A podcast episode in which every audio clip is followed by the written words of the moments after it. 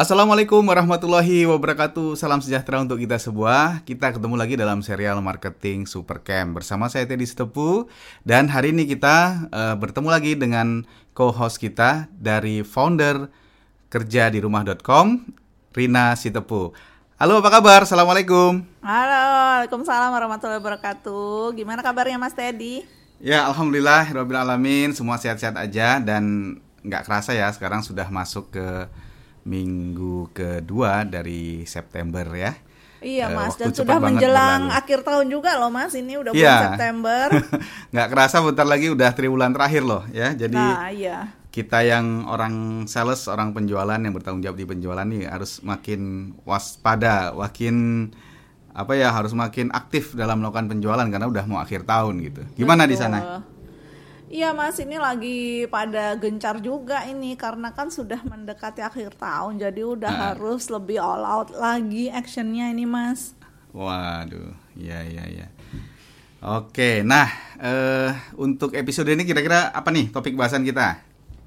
Aku itu kepikiran pengen uh, bahas ini mas, uh, kan selama ini tuh ada beberapa case gitu ya yang jadi kendala gitu ya mm -hmm. kalau kita berhubungan dengan orang baru kan mm -hmm. kalau di network marketing itu sangat uh, sering kan interaksi kita dengan orang baru gitu yeah, ya, nah itu gimana ya mas dari orang yang asing gitu kan ya sama sekali nggak kita kenal terus kemudian uh, ketemu dalam satu mm -hmm. tim bisnis gitu gimana sih supaya mereka itu bisa cepet kita itu mengaktifasi mereka. Jadi kita bisa cepet masuknya gitu loh mas. Bisa cepet nyambungnya kalau ngomong kalau ngobrol gitu mas.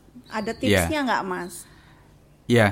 uh, berarti itu masih dalam tahap prospecting ya? Kita baru yeah, ketemu iya, orang yeah, menjalin kontak ya. betul betul. Ya nah jadi dalam proses prospecting itu memang ada beberapa langkah ya. Umumnya kita melakukan langkah-langkah pendekatan langkah-langkah yang uh, bisa mengakrabkan kita dengan dia. Kan sebelum kita prospecting, sebelum kita uh, berbicara dengan dia kan tentunya pertama kali yang kita lakukan mendapatkan kontak dia gitu ya Umi ya. Iya, benar, benar. Kita dapat kontak dia entah itu lewat uh, media sosial, entah lewat memang kerabat kita ya atau ketemu di suatu event gitulah. Pokoknya hmm. intinya sampai kita mendapat kontak dia. Nah, iya. setelah dapat kontak dia kan baru kita masuk uh, nanti baru memilah apakah nih termasuk yang bisa kita prospek apa tidak kan gitu ya e, yeah. biar aku memahami e, masalahnya yeah. nah ternyata setelah kita prospek ini terjadi e, mungkin orangnya tahu-tahu nggak cocok nolak atau e, akhirnya jadi hilang gitu ya mungkin itu yang jadi kendala itu nggak kurang lebih Ya itu sebagiannya dan mm -hmm. sebagiannya lagi yang lebih mm -hmm. penting itu sih yang sudah sebenarnya sudah masuk jadi tim bisnis kita. Oh. Apakah itu memang dari uh, kita yang prospek sendiri atau mungkin dari uh, rekrutannya tim kita, ya kan? Oh, Tiba-tiba oh, okay. dia udah masuk, sudah kenalan di grup chat kayak mm -hmm. gitu. Nah kita sebagai misalnya leadernya gitu, cara untuk masuk ke orang-orang baru ini yang enak itu gimana menjalin interaksinya supaya okay. cepat gitu loh, Mas. Ya, uh, kita kembali ke prinsip dasar komunikasi dulu tuh, Mi. Jadi ya. yang paling penting adalah membangun uh, frekuensi ya, membangun suatu kesamaan hati ya. Jadi kira-kira nih kalau orang ya yang punya minat sama, punya problem sama, biasanya lebih akrab tuh. Betul. Pernah nggak lagi jalan atau naik kendaraan umum terus tanya-tanyaan dari yeah. mana bu? Gitu. Terus kalau bilang oh saya dari kediri atau dari Medan. Wah kok sama? Saya juga dari Medan. Nah itu tiba-tiba kita jadi jadi bisa akrab tuh. Terus ngobrol ngalur ngidul ngalur ngidul eh, perasaan enak aja gitu ya. Bener nggak? Hmm. iya betul betul. Nah, hmm. nah jadi yang paling penting itu salah satunya adalah uh, adanya suatu kesamaan antara kita dengan dia. Itu yang kita bangun dulu. Hmm. kesamaan itu bisa Berarti dicari ya? Dicari ya, ya dicari. ya? betul dicari. Nah, nah jadi kesamaan itu bisa berupa uh, hobi, bisa berupa apa tuh udah baca e, minat, bisa yeah. berupa e, background mungkin masalah, ya, background, background ya. problem Profesi, misalnya kayak gitu ya. Ya, sama-sama kan ya. punya anak yang lagi kuliah atau sama-sama Oh, iya, punya iya. anak yang di SD mana, sama-sama punya anak yang hobi eh, mainan ini, sama-sama punya ya macam-macam. Jadi cari kesamaan dengan dia dan itu menjadi topik-topik awal untuk kita ngobrol dengan dia. Sering Oke. ki- eh, sering kita eh, buat pembahasan tentang hal yang sama tadi itu gitu. Nah, setelah sama tentu nanti kita bisa berlanjut ke topik lain yang yang eh, dari situ kita bangun setahap demi tahap untuk mencapai topik yang kita harapkan ya. Tadi kalau berarti dalam tim bisnis ya. Nah, tim bisnis berarti kita mulai masuk ke eh, inti dari eh, pembicaraan kita tadi itu. Tapi lakukan itu dengan natural, artinya jangan terlalu tikungannya jangan eh eh, tiba-tiba masuk ke topik itu gitu. Oh, Eh, Mungkin setelah dua tiga kali pembicaraan baru kita masuk ke topik itu. Oke. Perlu juga diingatkan dalam hmm, tadi setelah rekrut ya, berarti kan ini orang sudah direkrut, sudah Iya, masuk sudah. bersama tim kita, tapi gimana biar kita bisa mulai menggerakkan, bisa mulai membawa dia untuk berkinerja lebih baik kan gitu ya. Iya. Nah, eh, untuk itu kita perlu juga mengingatkan kembali why. Kenapa sih dia bergabung dengan kita di awal pertama ketemu dia? Kan Iya. mungkin ada yang bergabung karena tertarik dengan bahwa jaringan ini, grup bisnis ini memberikan eh, jalan untuk mendapatkan penghasilan tambahan, untuk mengatasi keuangan keluarga, untuk atau untuk memberi manfaat kepada lingkungannya dan seterusnya. Jadi pasti ada reason kenapa dia bergabung bersama kita. Nah, itu diingatkan kembali di apa di Di awal ya. Iya di awal jadi topik pembahasan. Ya mengingatkannya bisa lewat bertanya, eh gimana kemarin kabar eh, kakak yang masuk kuliah, yang misalnya punya problem masalah anaknya mau kuliah gitu ya. Atau gimana kemarin orang tua yang eh, sedang dirawat, apakah sudah sembuh, apakah ada eh, yang bisa dibantu, bagaimana kita bisa mempercepat supaya bisa menanggulangi eh, masalah keuangan untuk pengobatannya dan seterusnya. Jadi selalu diingatkan ke arah problem atau why eh, dasar kenapa dia bergabung bersama kita. Oke, oke. Gitu. Terus gimana ya Mas supaya kesannya kita itu nggak kayak basa-basi gitu loh Mas. Jadi eh, Ya. obrolan itu natural atau mungkin ya supaya eh, mereka nggak menangkapnya apaan sih ini gitu loh. Terus apa Ya. terlalu kepo atau gimana gitu loh Mas supaya Ya. kesannya juga nggak kayak interogasi juga gitu gimana Ya, ya. seninya Mas. Nah, jadi untuk supaya nggak kesannya basa-basi, ya memang jangan basa-basi. gitu ya. ya, jadi biar nggak kelihatan seperti basa-basi, ya jangan basa-basi. Jadi dalam kita berkomunikasi itu eh, tunjukkan interest kita pada pada percakapan. Apakah kita melakukannya lewat WA atau lewat eh, Telepon. secara telepon ya misalnya. Kalau eh, umumnya lewat telepon ya. Ya telepon dan chat sih Mas. A- atau chat ya. Kalau misalnya per telepon dulu gitu ya. Nah, kita menjadilah pendengar yang aktif. Jadi pendengar yang aktif itu artinya kita dengerin. Misalnya kita tadi bicara nanya eh, soal keluarganya atau mungkin ada kerabat yang sakit. Nah, kita kita nanya itu kita telepon ya, eh, kita dengarkan dia dan aktif. Aktif itu artinya misalnya dia ngomong Iya nih kemarin oh ya kita ikut oh, ikut aktif respon gitu ya. aktif respon. Misalnya nggak kata oh oh gitu ya. Waduh. Oh waduh. Anu ya mbak. Oh dan dan gitu. Jadi eh, kita tunjukkan minat dan interest yang sesungguh-sungguhnya bukan karena dibuat-buat bukan karena kita mau bisnis eh, Iya, ha- iya, bisnisnya aja ke dia. Ah, ah, dan tentu dari awal kan kita sudah bilang bahwa kita ketika mengajak orang bergabung dalam jaringan bisnis dalam suatu bisnis kan tujuannya adalah memberi manfaat yang sebesar-besarnya untuk dia sebenarnya kan. Betul, Nah, jadi bukan sekedar eh, fee untuk kita atau kita dapat manfaat sesuatu dari dia tapi memang nanti ujungnya yang terbesar manfaatnya kan diperoleh oleh dia.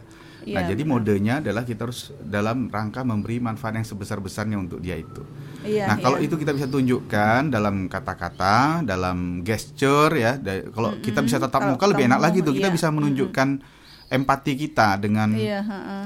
Mengangguk dengan eh, menggeleng kalau misalnya kita prihatin atau kita Misalnya setuju kita tunjukkan eh, sikap mengangguk gitu ya. Jadi biar kelihatan kita juga setuju dengan ucapannya dia. Pokoknya kelihatan Gitu. kita kita harus full attention ya Mas ya. Iya, bukan kelihatan, memang kita full attention. Iya, gitu. full attention. Iya, bukan jadi bukan- kelihatan ya, harus bukan kelihatannya full attention. Full attention, Iya. fokus gitu ya dengerin Memang dia fokus. gitu. Nah, syukur kalau misalnya dalam eh, bisnis kalau kita dalam meeting bisnis itu bagus kita bawa notes. Jadi sesekali kalau kita misalnya mendengar suatu kata-kata dia yang penting, misalnya bahwa dia punya tiga anak, gitu misalnya Ya, ya, Eh, atau dia pernah bisnis sesuatu, eh, dia kegagalannya di bidang ini, dia problemnya di bidang ini. Nah itu kalau perlu kita catat. Iya, iya.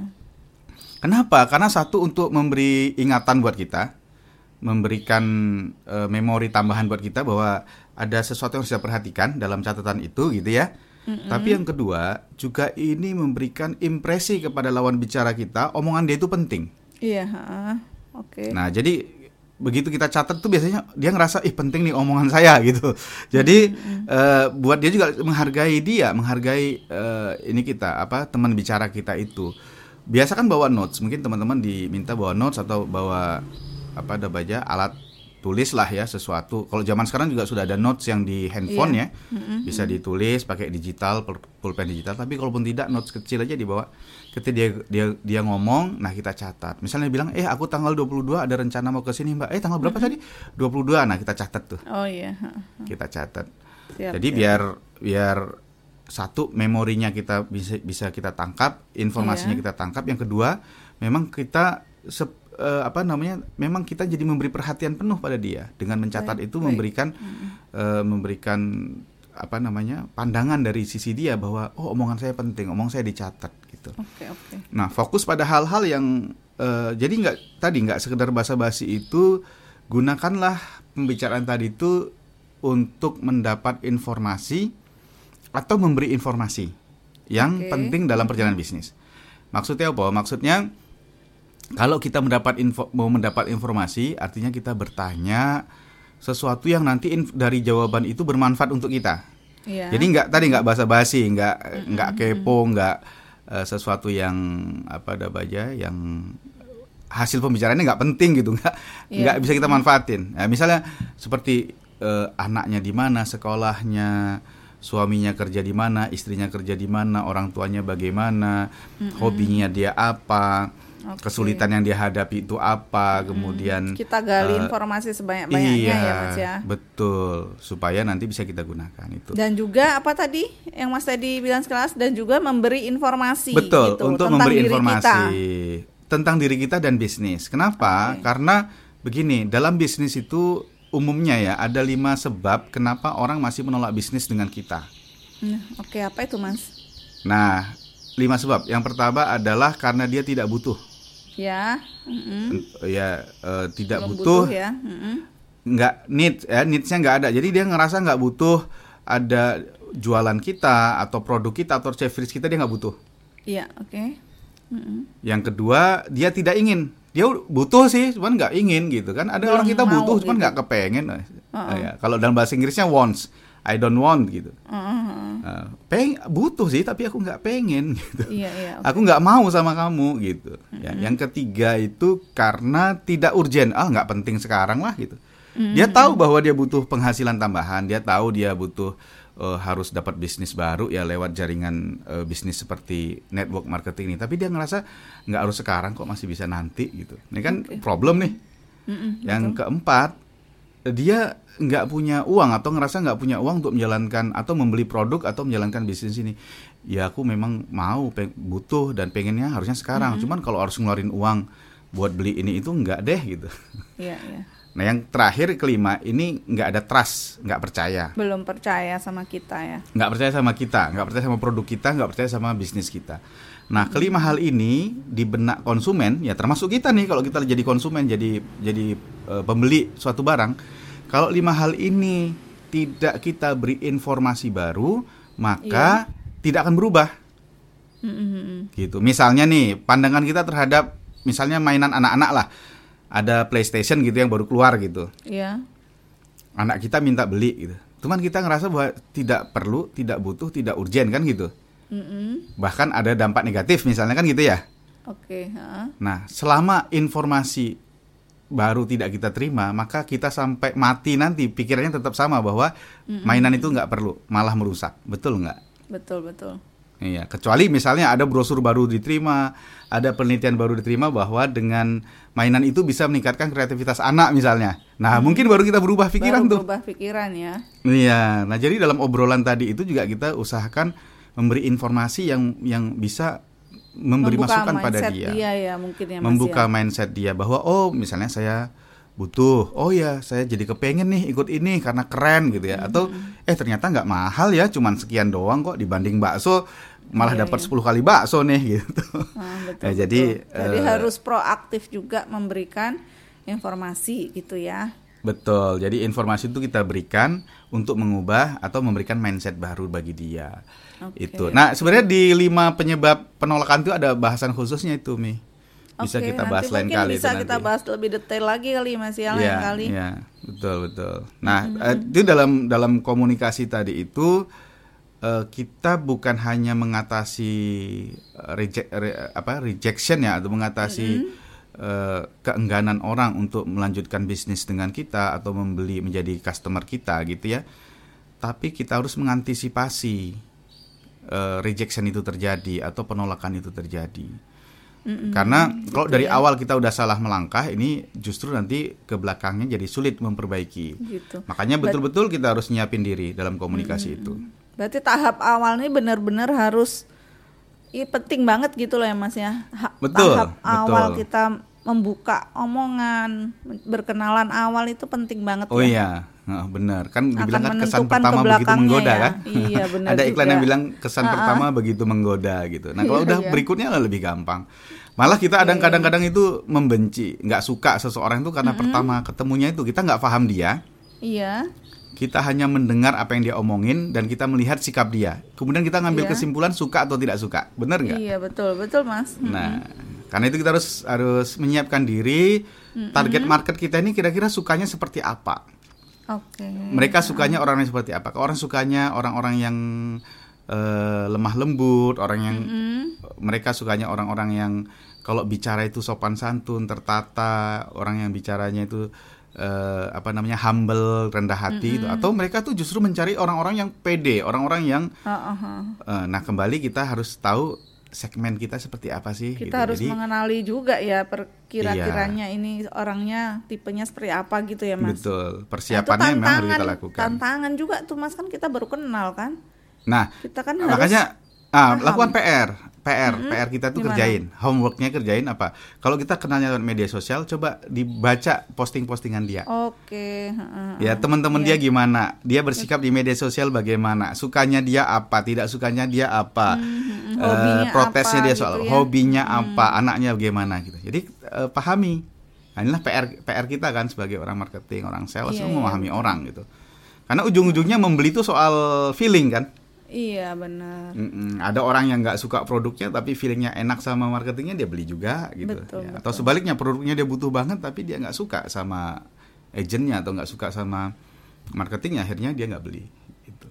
Iya iya benar Mas. Gitu deh. Makasih Apalagi banget ini Mas kira-kira? pencerahan banget. Nanti detailnya yang lima itu ya Mas penting banget itu kita kupas Boleh tuntas ya itu. nanti kita eh, apa namanya lakukan lagi di podcast ini. By the way, eh, mungkin teman-teman belum banyak ada juga yang nggak belum familiar kali ya dengan jaringan kerja di rumah.com. Mungkin bisa dijelasin Umi bagaimana jaringan kerja di rumah.com. Jadi Mas di jaringan kerja di rumah.com ini kita membantu dan memfasilitasi Mm-hmm. teman-teman yang Ya. membutuhkan penghasilan tambahan tanpa kehilangan waktu bersama keluarga, Mas. Oke, jadi bagaimana ya kita bisa memberi manfaat kepada teman-teman bergabung ke jaringan ini? Kita berikan tools, pelatihan, network supaya Iya, bisa benar. mendapatkan penghasilan ya, tambahan. Betul banget. Ya, nggak harus keluar dari kantornya, nggak harus menghentikan bisnisnya, Betul. ya, bisa men- mendapatkan penghasilan tambahan dan waktunya juga masih eh, ada, tidak habis untuk sekedar bisnis ini ya, tapi bisa tetap punya waktu bersama Betul keluarga yang dicintai Mas. atau melakukan hobi-hobinya yang dia sukai. Betul. gitu Jadi ya. kita Nah, punya tools buat Ya. memfasilitasi itu. Gimana teman-teman bisa tetap menjalani eh, aktivitas sebelumnya. mm-mm. pekerjaannya, Ya, kalau- hobinya dan lain-lain tapi tetap bisa. Produktif punya bisnis juga gitu Luar Mas biasa. untuk memberi penghasilan tambahan. Ya, nah kalau teman-teman ada yang pengen tahu bagaimana bisnisnya, bagaimana eh, testimoni atau orang-orang yang sudah sukses lainnya itu, kira-kira harus ke mana nih, Mi? Bisa langsung kunjungi website kita di www.kerja dirumah.com. Iya, kita nyebutnya memang kerja di rumah.com tapi sebenarnya ada dash-nya ya. Iya, www kerja ya dash di rumah.com. Iya. Teman-teman nanti ke sana ya ke website itu nanti bisa klik linknya untuk tanya-tanya lebih lanjut ke Umi Rina bagaimana biar dapat eh, penghasilan tambahan tanpa harus kehilangan waktu bersama keluarga. Iya, Mungkin sampai di sini dulu kali ya eh, episode Iya, kita kali ini di podcast Ya, marketingsuper.com ya tadi kita sudah bahas tentang bagaimana komunikasi ya eh, mendapatkan trust dari orang yang baru kita kenal atau baru bergabung bersama tim kita dan meningkatkannya untuk menjadi eh, suatu kinerja yang lebih baik lagi bagi tim kita. Mereka mau mereka trust pada kita dan kemudian bisa membahas hal-hal yang lebih sifatnya fokus pada bisnis dan kinerja ke depannya. Iya betul. Begitu Mirina, jadi kita Iya Mas, Mas. Oke, Mm, kita makasih kasih ya, salam. Mas ya pencerahannya. kita salam eh, buat para pendengar dan yang menonton video ini mungkin ya. Eh, sama-sama kita salam. Assalamualaikum Ya, assalamualaikum warahmatullahi, warahmatullahi wabarakatuh. Sampai ketemu lagi teman-teman sekalian. See you.